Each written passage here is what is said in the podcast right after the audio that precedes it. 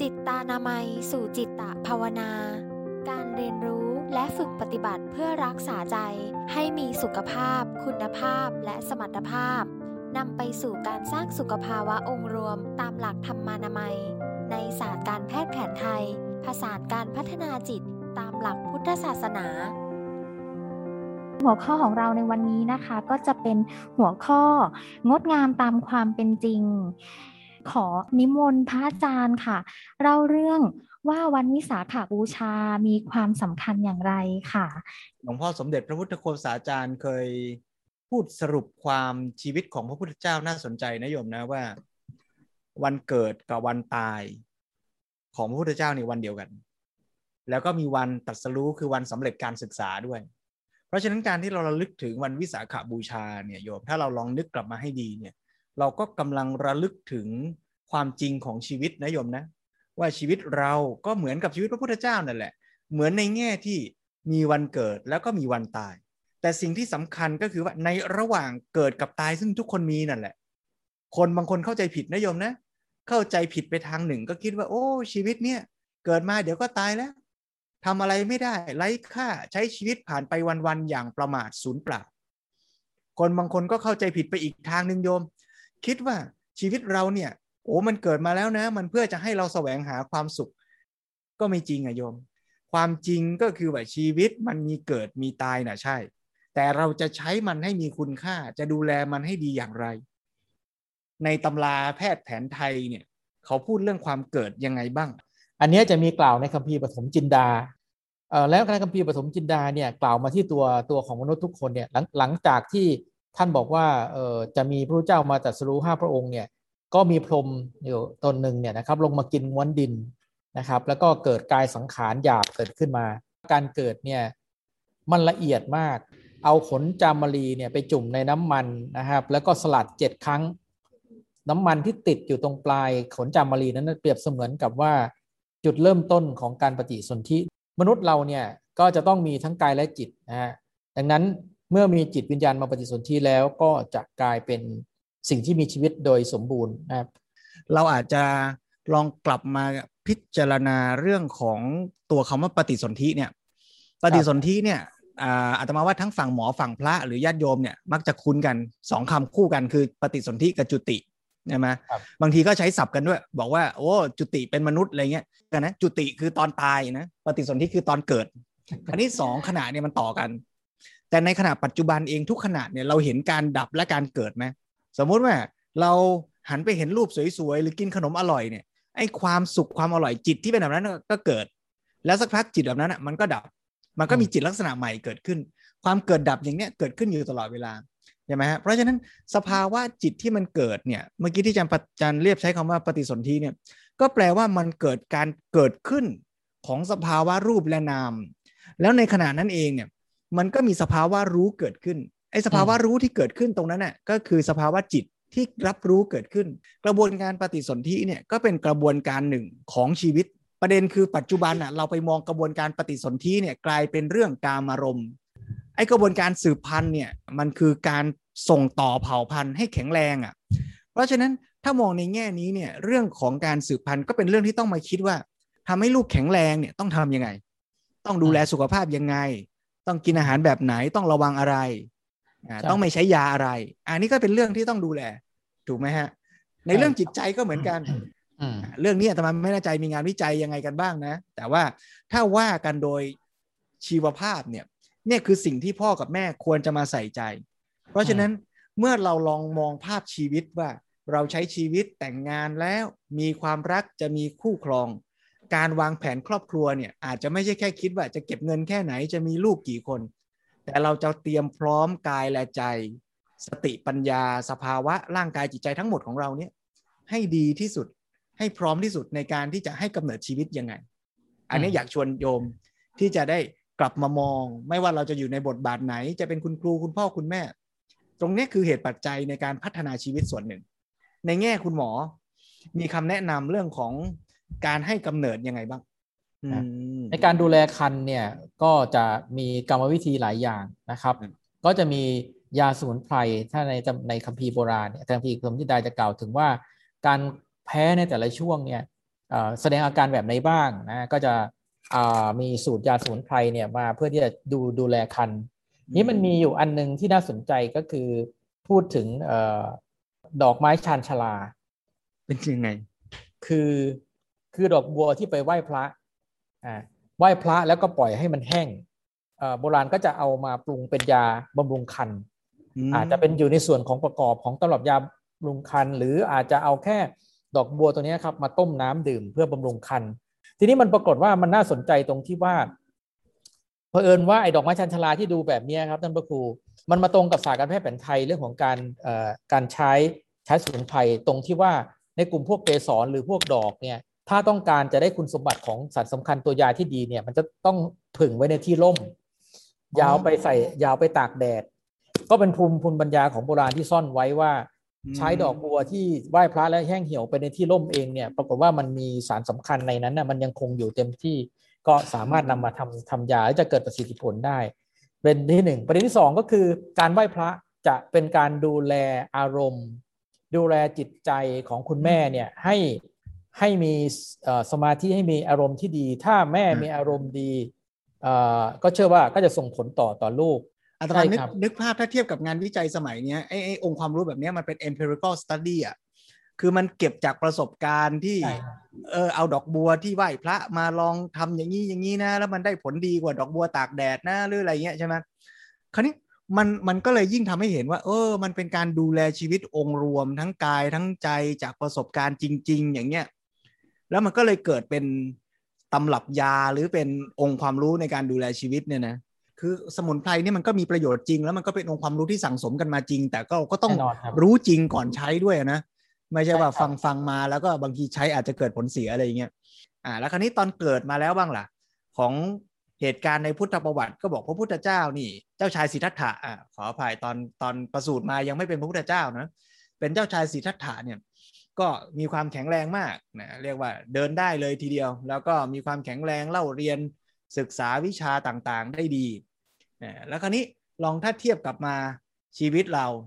อ่าถ้าเกิดเราเป็นคุณพ่อคุณแม่ ลูกเล็กเกิดมาเนี่ยจะต้องดูแลยังไง อย่างเจ้าชายสิทธัตถานี่อ่าพระมารดาก็เสียชีวิตนะ รายละเอียดของของการดูแลตอนเกิดมาแล้วเนี่ยทั้งดูแลลูกดูแลแม่ทางแผนไทยว่าไงบ้าง ในกระบวนการเกิดอันนึงที่พูดถึงว่าคนเด็กเนี่ยจะแข็งแรงหรือไม่แข็งแรง มันมีปัจจัยสำคัญอยู่อันหนึ่งในคัมภีร์พูดถึงขณะที่เกิดพระท่านพระครู ในคัมภีร์เขียนไว้ว่าเด็กเนี่ยเกิดมาลักษณะไหน คือถ้าเกิดมาแล้วนอนคว่ำหน้าออกมา แล้วก็เด็กเนี่ยสำรอกหรือสำลักเอาน้ำค่ำที่กืนเข้าไปเนี่ยออกมา หรือออกมาในท่าตะแคงซ้ายตะแคงขวาแล้วบางส่วนเนี่ยสำรอกออกมาบางส่วนกืนกินเข้าไป หรือว่าออกมาในท่านอนหงาย อ่ามาในห้าหงายหน้าก็ทำให้กืนน้ำค่ำเข้าไปเยอะ ในคัมภีร์ก็กล่าวไว้ว่าไอ้น้ำคร่ำที่กืนเข้าไปนี่แหละ ก็อาจจะเป็นสาเหตุหนึ่งเนี่ยทำให้เด็กเนี่ยเจ็บป่วยไม่สบายไม่แข็งแรงโบราณเรียกว่าเป็นซาง สมัยนี้ก็อาจจะเป็นคล้ายๆ กับว่าเด็กก็อาจจะเป็นภูมิแพ้เป็นอะไรต่างๆเนี่ยครับที่ที่ที่ตามมาในคัมภีร์เนี่ยเขียนว่าอันนี้เป็นปัจจัยหนึ่งนะให้แพทย์พิจารณา คราวนี้พอพอเด็กเกิดเกิดมาแล้วใช่ไหมฮะเด็กก็เอ่อมีการเจริญเริญเติบโตขึ้นมาเนี่ยในขณะที่ ที่กำลังเติบเติบโตเนี่ยว่าจะดูแลง่าย ดูแลยากจะดูแลยังไงก็มีตั้งแต่เรื่องของการใช้ยาสมุนไพรในการดูแลอาการต่างๆของของเด็กที่จะเกิดขึ้น อย่างท้องอืดง่ายๆเนี่ยก็ปัจจุบันก็ใช้มาเหียงในการทาในการทาท้องเพื่อช่วยในการขับลมให้กับเด็กขณะที่เด็กมีการท้องอืด อันหนึ่งที่น่าสนใจคือกรรมวิธีในการบริหารยาแบบโบราณนะครับที่เด็กเนี่ยยังยังใช้ไม่ได้ก็คือการกวาดยา พอปรุงยาผสมน้ำผึ้งบ้างมะนาวบ้างเกลือบ้างให้มีรสชาติเด็กๆ สามารถทานได้เนี่ยก็พอกวาดเข้าไปลึกๆเนี่ยเข้าไปตรงเรือนคอเนี่ยบางส่วนเนี่ยเด็กบางคนก็จะคายออกมา แต่มันจะมีบางส่วนแหละที่เด็กจะกลืนเข้าไปนะก็จะเชื่อว่าอันนี้ก็คือทำให้เด็กได้รับยานะครับโดยผ่านการกินเนี่ยเข้าเข้าเข้าไป เรื่องการสืบพันธุ์เนี่ยเมื่อกี้อย่างที่เราคุยกันไปตอนต้นเนี่ยสาระจริง ๆ ของเรื่องเนี่ยมันคือการสืบเผ่าพันธุ์ให้มีลูก มีหลานมีเผ่าพันธุ์ที่มีคุณภาพ แต่ในปัจจุบันเนี่ยการสืบพันธุ์เนี่ยมันกลายมาเป็นกระบวนการในการแสวงหาความสุข อย่างน่าน่าพิจารณาอย่างยิ่ง อันนี้อาตมาก็ชวนโยมพิจารณาด้วยกันว่า กระบวนการเนี่ยหลวงพ่อสมเด็จใช้คำในหนังสือพุทธธรรมว่า สภาพสังคมปัจจุบันเราเมื่อเราลุ่มหลงกับกามคุณอารมณ์ กับความสุขกับสุขเวทนา บางครั้งมันทำให้เราเผลอและพลาดจนกระทั่งลืมสาระสำคัญจริง ๆ ว่าเรากำลังทำสิ่งนั้นไปเพื่ออะไร อย่างการกินอย่างเงี้ย ถ้าเรากินที่แท้เนี่ยมันคือกินเพื่อโภชนาการเพื่อให้ชีวิตมีพลังงานที่จะดำรงชีวิตต่อไปได้ ระงับความหิวมีพลังเนี่ย แต่กลายเป็นว่าเรากินเอาอร่อยอร่อย บางทีกินแม้แต่ของที่เป็นผลเสียต่อสุขภาพ ก็กินเพื่อเอาอร่อยไอ้อย่างเงี้ย เราควรจะต้องมาให้ความรู้กันทั้งฝั่งหมอก็ต้องช่วยกันพูด ฝั่งพระก็ต้องช่วยกันสอน ครูบาอาจารย์พ่อแม่ก็ต้องช่วยกัน หรือแม้แต่กับตัวเราเองบางทีเราก็ยังเผลอเราก็ยังพลาดจริงไม่ยม เรื่องการสืบพันธุ์นี่ก็เหมือนกัน สมัยนี้มีบางคนพูดถึงกระทั่งว่า ถ้ามีเพศสัมพันธ์ผิดพลาดเลยมีลูกอ่าแสดงว่าการมีเพศสัมพันธ์มันไม่ใช่เพื่อสืบพันธุ์แล้วสิตอนเนี้ยมันเป็นไปเพื่อสุขเวทนาแล้วมันก็ถูกใช้จนกระทั่งบางครั้งเนี่ยกลาย มองมนุษย์เหมือนไม่ใช่มนุษย์ แต่เป็นวัตถุในการได้มาซึ่งความสุขประเภทนี้นี่คือเรื่องที่มนุษย์ควรจะกลับมาพิจารณาให้ดี เพราะไม่งั้นบางทีเราอาจจะมีท่าทีในเรื่องนี้เลวร้ายกว่าสิ่งมีชีวิตชนิดอื่น ๆ ด้วยซ้ำไป อาจารย์เรียบมีคำแนะนำไหมเมื่อกี้พูดถึงว่าให้เกิดดี คราวนี้เนี่ยเราก็ต้องยอมรับว่าไอ้กระบวนการเกิดมันก็เกิดจากกระบวนการธรรมชาติอีกเหมือนกัน คราวนี้ที่สังคมปัจจุบันมันสวิงไปอีกข้างหนึ่งอะคือมันเอาการสืบพันธุ์มาเป็นเรื่องสนองกามาคุณเอามาสนองอารมณ์อย่างเดียวเลยเนี่ย ในทางการแพทย์แผนไทยมีคำอธิบายตรงนี้ไหมหรือมีวิธีบริหารจัดการ แต่ว่าเดี๋ยวต้องพูดฝั่งฝั่งการจัดการด้านใจด้วยนะ ไม่ใช่จัดการแต่ฝั่งอ่าร่างกายอย่างเดียวนะ อ่าฝั่งคุณหมอมีคำแนะนํำไหม แนะนำในมิติที่ว่าจะทำยังไงให้เกิดการตั้งครรภ์อย่างมีคุณภาพ ก็มีคุณพ่อคุณแม่เนี่ยที่มีความพร้อมแล้ว อยากจะมาอยากจะตั้งครรภ์ซึ่งเราก็ใช้องค์ความรู้ในศาสตร์การแพทย์แผนไทยเนี่ยนะฮะท่านประครูในการที่จะดูแลรักษาเขาพยายามหาสาเหตุว่าจริง ๆ แล้วมันเกิดจากอะไรอาจจะช่วยได้บ้าง ไม่ช่วยได้บ้าง แต่ว่าถ้ามองเรื่องของธาตุก็ใช้ยาสมุนไพรในการบำรุงธาตุนะครับคราวนี้ถ้ามองอีกฝั่งหนึ่งนะฝั่งที่ โอ้โหมัน มีอารมณ์ความต้องการเยอะเหลือเกินนี่สมุนไพรช่วยไหมอาตมาเคยได้ยินเขาบอกมาตูมเนี่ยช่วยไหมก็มีข่าวเออมีข้อมูลเหมือนกันนะฮะบอกว่ามะตูมอาจจะช่วยถ้าทานมากๆ ก็อาจจะลดกำหนัดอะไรทำนองนี้เนาะเท่าที่เท่าที่พูดถึงเอ่ออาจจะด้วยด้วยกิเลสของคนด้วยครับท่านพระครูว่าสมุนไพรในกลุ่มจะสังเกตว่าสมุนไพรกลุ่มที่แบบกล่าวอ้างแล้วกันกล่าวอ้าง คุณสมบัติในการที่จะกระตุ้นกำหนัดกระตุ้นกิเลสเนี่ยมันจะมีเยอะกว่ากลุ่มที่แบบว่าจะไปช่วยช่วยลด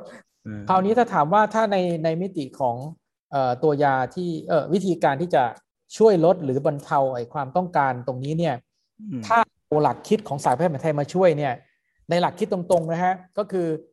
กิเลสตรงนี้มันเกิดจากอะไรมันเกิดธาตุไฟความเร่าร้อนในจิตใจในเมื่อเป็นกลุ่มธาตุไฟเนี่ยก็ต้องใช้ความเย็นเข้ามาดับเห มือนที่บอกว่าเวลาทำไมที่เรามีอารมณ์แบบอย่างนี้มากๆเขาบอกว่าเอาน้ำละน้ำเย็นๆมาลาดหัวเข้าไปแช่อะไรต่างๆพวกนี้ก็จะดับดับความร้อนตรงตรงนี้ได้นั้น กลุ่มสมุนไพรที่มีรสเย็นนะครับ ก็อาจจะช่วยได้คราวนี้เมื่อกี้เราพูดตามเรื่องราวชีวิตมาตั้งแต่เกิดเกิดยังไงให้ดีกระบวนการทำให้เกิดนะเพราะฉะนั้นเดี๋ยวช่วงท้ายของวันนี้เนี่ยก็จะลองชวนดูว่าถ้าเราจะบริหารจิตใจของเรา ให้จิตใจของเราที่มันเป็นราคะเป็นการยึดในความสวยความงามไปติดในเรื่องของเรื่องของกามคุณอารมณ์เนี่ยมันเกิดขึ้นจากอะไร ถ้าว่าย่อๆเป็นอินโทรไว้ก่อนเนี่ยจริงหรือไม่ว่ามันเกิดจากการที่เราไปหลงยึดว่าชีวิตนี้มันสวยงาม ชีวิตเนี่ยไม่ว่าของเราหรือของคนตรงหน้าเราเนี่ยแล้วเราก็ไปรู้สึกว่าโอ้โหเนี่ยมันสวยงามเหลือเกิน เราอยากจะยึดมันไว้ ใบหน้าเราเนี่ยจะต้องขาวจะต้องตึงจะต้องสวยอย่างเงี้ยตลอดไปนะเดี๋ยวนี้เนี่ยมันก็มีระบบการโฆษณาใช่ไหมโยมไม่ใช่เฉพาะหน้าขาวนะมันต้องขาวไปหมดเลยนะแม้แต่จักรแล้ยังต้องขาวเลยเนะี่ยอาตมาเห็นโฆษณาเนี่ย มันจะอะไรกันนักกันหนาใช่ไหมเพราะฉะนั้นไอ้กระบวนการที่มันหลอกลวงเรา หรือว่าล่อเราให้เราเข้าใจผิดว่าชีวิตนี้หรือร่างกายนี้มันสวยงาม มันอาจจะไม่จริงก็ได้นะ แล้วถ้าเรามาลองมองตามเป็นจริงอะไม่ได้หมายถึงว่ามองในแง่ร้ายนะ แต่มองตามที่มันเป็นจริง ๆ ว่า ชีวิตนี้มันก็ดีนะ มันมีคุณค่านะ มันก็มีความสวยงามของมันนะ แต่มันไม่ได้สวยขนาดที่เราไปหลงยึดมันไว้อะเพราะจริง ๆ มันก็เสื่อมนะ เพราะจริง ๆ ร่างกายมันก็เต็มไปด้วยสิ่งที่ไม่สวยงามนะ ที่เราเห็นร่างกายต่อให้คนที่สวยที่สุดเลยเนี่ย จริง ๆ แล้วเนี่ย มันก็คือถุงหนังใบหนึ่งอะ ที่ข้างในเนี่ยมีกระดูกมีเลือดมีน้ำหนอง มีอุจจาระมีปัสสาวะ มีน้ำเหงื่อ แล้วก็ห่ออยู่ในถุงหนัง แล้วเราก็รูดซิปถุงหนังให้สวยๆ แล้วเราก็ปะแป้ง ทาสีทาสันให้ดูสวยงาม น้ำอบน้ำหอมปรุงให้ดูงดงาม แล้วเราก็ไปนึกว่าสิ่งนี้มันสวยงามไปทั้งหมด เมื่อเราไปยึดว่ามันสวยงาม เราก็เผลอเผลอไปยึดมัน แล้วที่สำคัญนอกจากมันจะไม่ได้สวยร้อยเปอร์เซนจริงแล้วมันยังเสื่อมด้วย เมื่อมันเสื่อมไปเรื่อยๆ แล้วใจเราไปเผลอยึดไว้ว่ามันต้องไม่เสื่อม เมื่อนั้นอะมันเลยเกิดเกิดปัญหา ไม่ว่าจะเป็นตัวเราเองที่ร่างกายเสื่อมไปแล้วเราก็รับกับความแก่ไม่ได้ รับกับความเจ็บป่วยไม่ได้ เพราะฉะนั้นแบบฝึกหัดสำคัญอย่างหนึ่งเนี่ยนอกจากเราจะมีสมุนไพรเราจะดูแลชีวิตให้ดี ก็ต้องยอมรับความจริงว่า เราดูแลดีแค่ไหน มันก็เสื่อมนะ เราดูแลดีแค่ไหนความจริงของสิ่งนั้นที่เรียกว่าชีวิตเนี่ยร่างกายเนี่ย มันก็ไม่ได้สวยสดงดงาม มันก็มีความพร่อง มีความสกปรกมีความไม่สวยงาม มีความเสื่อม มีความอาพาธอยู่ในตัวมันเป็นธรรมดานะถ้าเรารับรู้ความจริงอย่างเนี้ย ก็ไม่ได้แปลว่าจะไปหลงยึด แล้วก็ไม่ได้แปลว่าจะผลักไสรังเกียจมัน เราก็ต้องอยู่กับร่างกายเราชีวิตเรานี่แหละ แต่อยู่อย่างรู้เข้าใจใช้มันให้ดีที่สุดเพ ราะฉะนั้นเดี๋ยวตอนท้ายเราจะฝึก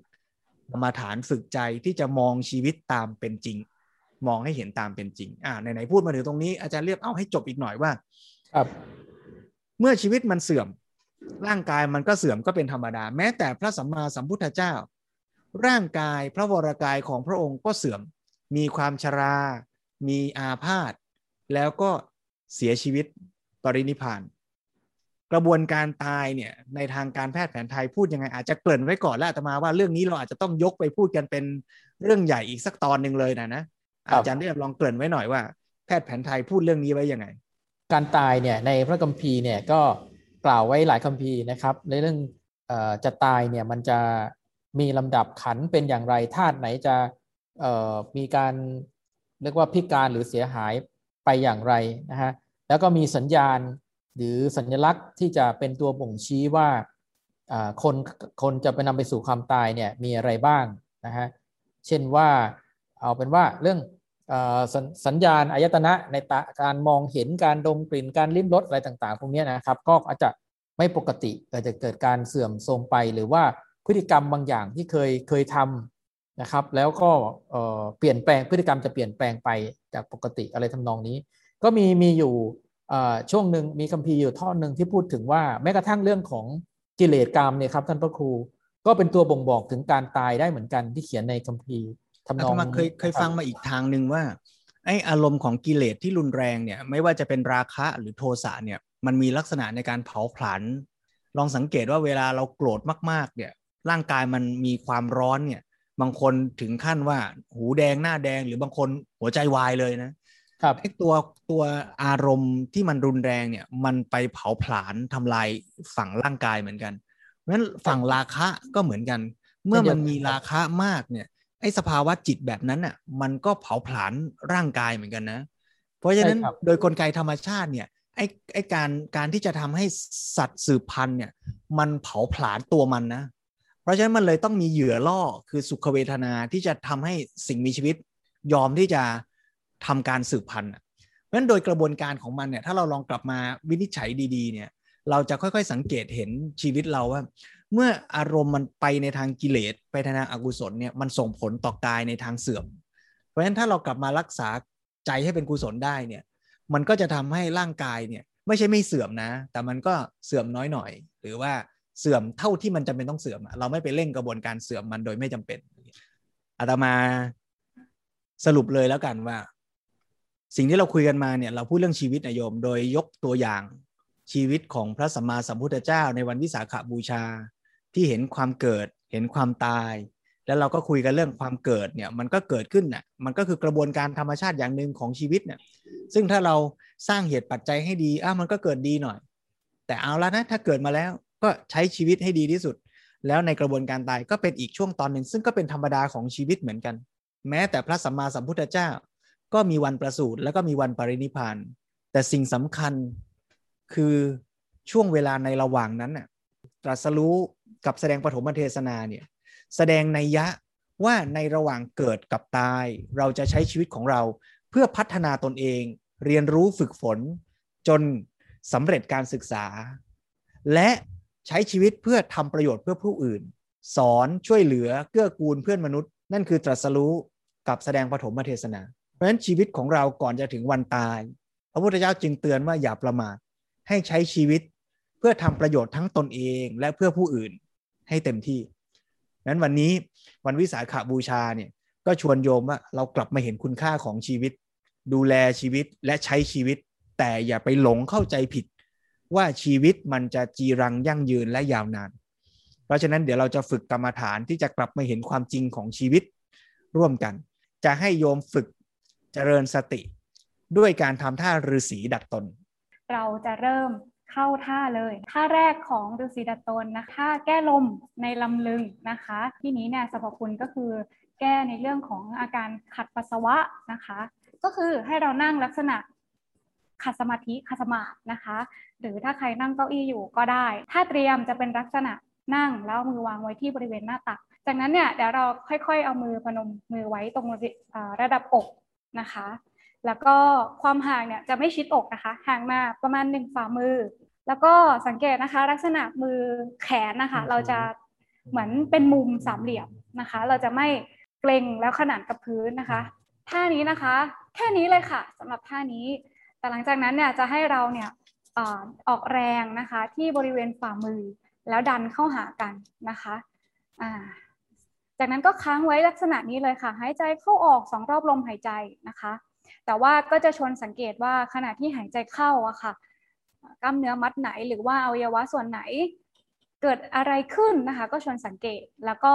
เวลาที่หายใจออกนะคะ กล้ามเนื้อหรือว่าอวัยวะส่วนใด หรือแม้กระทั่งแกนกลางลำตัวท้องเกิดอะไรขึ้นนะคะ ก็จะชวนสังเกต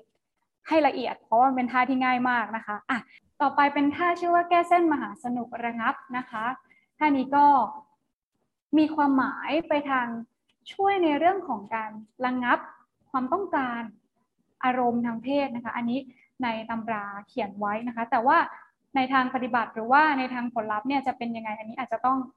อยู่ในขั้นตอนการศึกษา แล้วก็ทำการวิจัยกันจริงจังนะคะสำหรับท่านี้อะท่านี้นะคะท่าเตรียม เดี๋ยวเราจะยืดขาออกหนึ่งข้างนะคะ เดี๋ยวจะเริ่มที่ข้างขวาก่อนนะคะ ลักษณะนี้นะคะ ใครที่นั่งบนเก้าอี้ก็อาจจะเหยียดเป็นเหยียดตรงนะคะ เหยียดขาขวาตรงนะคะ แล้วก็ขาซ้ายอาจจะงอนะคะ โอเค ทีนี้ขาข้างที่งอนะคะ หรือว่าพับอยู่ในลักษณะนี้ให้เอามือค่ะ วางไว้ที่บริเวณหน้าตักนะคะ ในลักษณะที่ปลายมือหันเข้าหานะคะ ก็คือลักษณะเหมือนขุนนางนั่งนะคะ ถ้าใครที่นั่งบนเก้าอี้ก็วางไว้ลักษณะนี้เหมือนกันนะคะ โอเคค่ะ จากนั้นนะคะเดี๋ยวเราจะลองค่อยๆ บีบนวดบริเวณต้นขาของเรานะคะ ข้างที่เหยียดออกนะคะ ตั้งแต่ต้นขาเลย บีบคือบีบจริง ๆ นะคะ นวดลงไปเลยค่ะ ออกแรงนะคะประมาณนี้นะคะ ใครที่ไปไม่ถึงปลายเท้านะคะ จับถึงแค่หน้าข้อเท้าก็จับเท่านั้นนะคะ ถึงหน้าแข้งจับหน้าแข้งถึงเข่าจับเข่าประเมินแล้วก็ดู ความสามารถศักยภาพของกล้ามเนื้อเรานะคะไม่ฝืนนะคะท่าสุดท้ายของท่านี้ค่ะจะอยู่ที่ลักษณะนี้ค่ะ ดึงขาเหยียดออกดึงปลายเท้าเข้าแล้วค่อยๆเงยหน้าขึ้น มองเพดานเล็กน้อยเท่านั้นไม่ต้องแงะเยอะนะคะแค่เล็กน้อยเท่านั้น อันนี้คือท่าจบเนาะอะโอเคค่ะ ทีนี้ทุกคนค้างอยู่ที่ตำแหน่งที่ตัวเองไปถึงแล้วใช่ไหมคะอะโอเคจากนั้นนะคะลองค่อยๆเงยหน้าขึ้น มองขึ้นนะคะ เพดานด้านหน้าทำมุมสักประมาณ 45 องศานะคะโอเคจากนั้นค้างไว้นะคะ หายใจเข้าลึกๆนะคะ พยายามยืดหลังให้ตรงนะคะ ยืดอกขึ้น และดึงปลายเท้าข้างที่เหยียดเข้าหาลำตัว ใครไม่ถึงปลายเท้าก็แค่กระดกปลายเท้าขึ้นนะคะโอเคแล้วค่อยๆ ผ่อนคลายแรงนะคะต่างๆ แล้วค่อยๆ บีบนวดนะคะ กลับมาจากส่วนปลาย คะโอเค ฝากไว้ประมาณนี้เดี๋ยวก็เชิญชวนทุกท่านนะคะไปภาวนากับพระอาจารย์นะคะ แล้วก็นิมนต์พระอาจารย์ค่ะเชิญโยมนั่งในท่าที่สบายนะ รับรู้ร่างกายของเราตามที่มันเป็น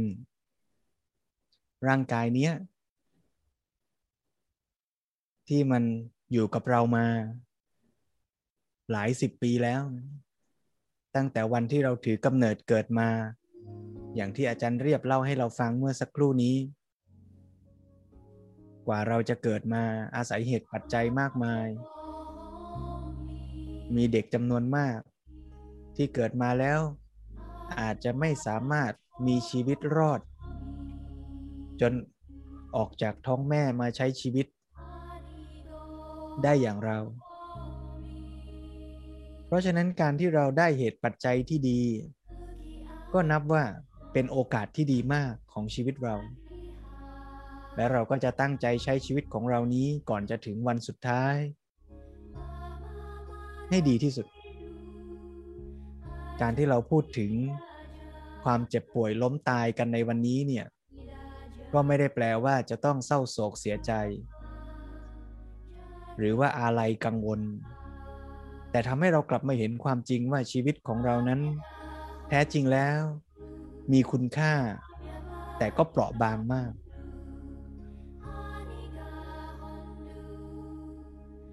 ชวนว่าเราลองกลับมาเห็นชีวิตของเราตามที่เป็นจริง ๆ เริ่มต้นตั้งแต่สภาพที่มันเป็นตอนนี้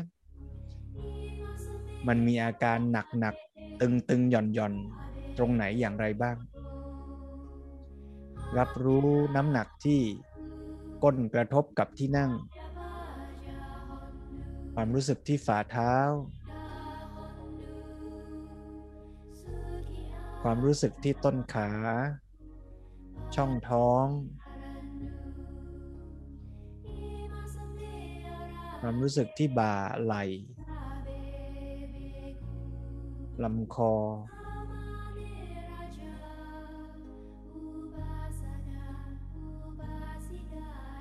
รับรู้ความรู้สึกที่ใบหน้าของเรา และมีส่วนไหนที่รู้สึกว่าเราเกรงรับรู้อาการเกรงนั้น รับรู้อาการผ่อนคลาย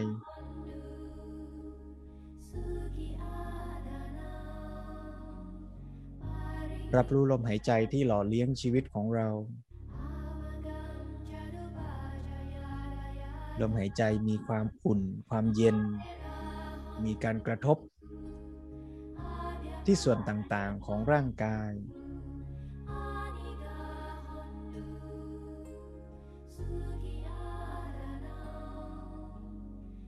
แล้วก็รับรู้ ร่างกายของเราทั่วๆ ตามที่มันเป็น โยมก็จะพบว่าในร่างกายของเรานั้น ส่วนที่เป็นความสุข สบาย ก็มี ส่วนที่รู้สึกทุกข์ รู้สึกเจ็บปวด ตึงเกินไป ร้อนเกินไป แน่นหรือหนักเกินไปก็มี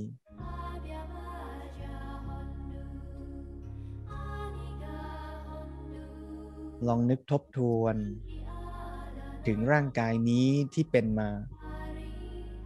บางคราวก็เจ็บปวด บางคราวก็มีบาดแผล มีความทุกข์ทรมานแบบต่างๆ ซึ่งในอนาคตก็อาจเกิดขึ้น ในอดีตก็เคยเป็นมาแล้ว นึกถึงบาดแผล แม้แต่เล็กๆที่เป็นสิว เป็นฝี มีดบาดลองทบทวนดูว่านั่นแหละคือร่างกายของเราที่มันเป็น มีแผลเป็น มีรอยแผลต่างๆ ที่ไม่สวยงาม ไม่สะอาด ที่บางครั้งเราก็ตกแต่งปกปิดมันไว้ แต่มันก็มีอยู่จริง ๆ ชวนโยมลองสังเกตร่างกายของโยมตามที่เป็นจริง ๆ และรับรู้ ยอมรับ ว่ามันมีความสกปรก มีความไม่สวยงาม อย่างไรบ้าง รับรู้ร่างกายตามที่เป็น ร่างกายที่มีความเจ็บปวดบ้าง มีรอยแผล เคยไม่สบาย เคยขับถ่าย มีสิ่งสกปรกประการต่างๆ เมื่อรับรู้ร่างกายตามที่เป็น ก็ค่อยๆคคลายความเข้าใจผิด ที่เผลอยึดว่าร่างกายนี้จะต้องสวยงาม ค่อยๆคคลายความคิดที่หลอกตัวเองว่า ร่างกายนี้ หรือร่างกายของคนที่เรารัก เป็นของสวยงาม เป็นของที่จะให้แต่ความสุขแก่เรา ความจริงไม่เป็นเช่นนั้น และเมื่อเราเห็นว่าชีวิตเปลี่ยนแปลง มีความเสื่อมไป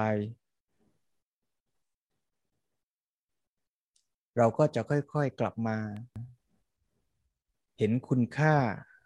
ของแต่ละปัจจุบันขณะ เพราะไม่รู้ว่าเวลาในแต่ละปัจจุบันนั้น ที่เรามีอยู่นั้นจะหมดลงเมื่อไหร่ เราจะน้อมนำเอาชีวิตของพระพุทธเจ้ามาเป็นแบบอย่าง ว่าเราจะตั้งใจใช้ชีวิตของเรา ในแต่ละปัจจุบัน ใช้ร่างกายของเราที่มันเสื่อมลงทุกวันนี่แหละ ใช้ร่างกายของเราที่มันไม่ได้สวยสดงดงาม มันมีความพร่อง มีความไม่สมบูรณ์ แต่มันก็ยังเป็นเครื่องมือเป็นโอกาส เป็นอุปกรณ์ในการที่จะให้เราดำเนินชีวิตและใช้ทำประโยชน์ได้สามนาทีสุดท้ายอาตมาอยากชวนให้ทุกท่าน ลองตั้งใจตั้งจิตอธิษฐาน คล้ายๆกับที่พระโพธิสัตว์ได้กระทำณโคนต้นพระศรีมหาโพธิ์ในคืนวันเพ็ญเดือนหกเช่นเดียวกับคืนนี้ ที่จะตั้งใจทำความดีทำกุศล อย่างเต็มกำลังอย่างสุดความสามารถ พื่อจะพัฒนาชีวิต เพื่อที่จะละกิเลส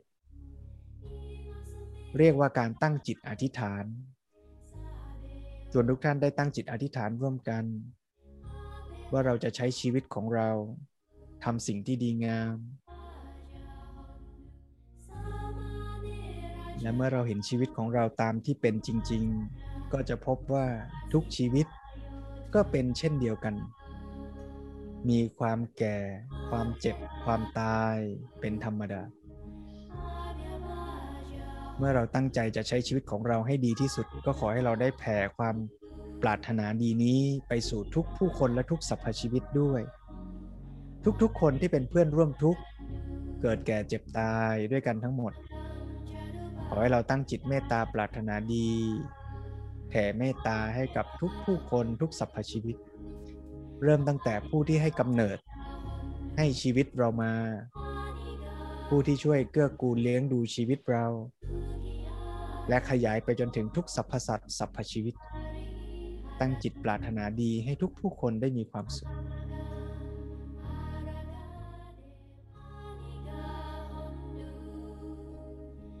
เราลึกรู้ลมหายใจ หายใจเข้าเตือนตัวเราว่าเราจะใช้ชีวิตของเราให้ดีที่สุด หายใจออกระลึกถึงทุกสรรพสัตว์สรรพชีวิต ตั้งจิตปรารถนาดี ให้ทุกผู้คนทุกสรรพชีวิตมีความสุข ภาวนาร่วมกันอีกหนึ่งนาทีสุดท้ายจนกว่าจะได้ยินเสียงระฆัง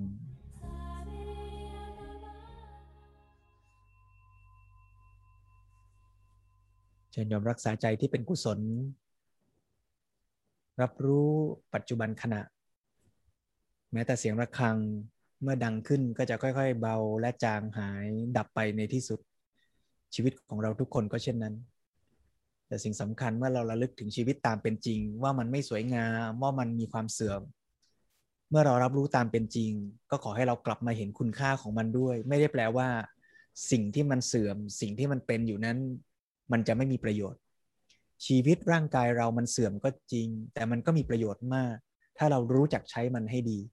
เพราะฉะนั้นก็ชวนให้โยมได้กลับมาเห็นคุณค่าของชีวิต เห็นศักยภาพของร่างกาย และเห็นศักยภาพของชีวิต ว่าเรามีโอกาสที่จะพัฒนาชีวิต เหมือนอย่างพระสัมมาสัมพุทธเจ้า และความศรัทธาในพระพุทธเจ้าที่แท้จริง อย่างเช่น ที่เราได้ระลึกนึกบูชาในวันวิสาขบูชานี้ ก็ไม่ได้หมายถึงเพียงแต่ว่าระลึกถึงพระพุทธเจ้าว่าเป็นคนเก่งคนดีเท่านั้น แต่เราที่เป็นมนุษย์ก็สามารถฝึกให้เก่ง ให้ดีอย่างพระพุทธเจ้าก็ได้ ขอให้เราได้กลับมาเห็นศักยภาพของชีวิตในแต่ละปัจจุบันขณะ